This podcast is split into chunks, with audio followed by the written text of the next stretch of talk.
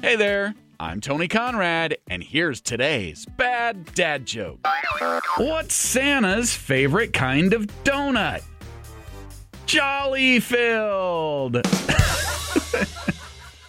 And that's today's bad dad joke of the day. If you enjoyed that joke and you're enjoying this podcast, could you give us a five star rating and review?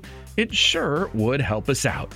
I am Tony Conrad. I do want to thank you for listening and remind you to come back again tomorrow for another bad dad joke.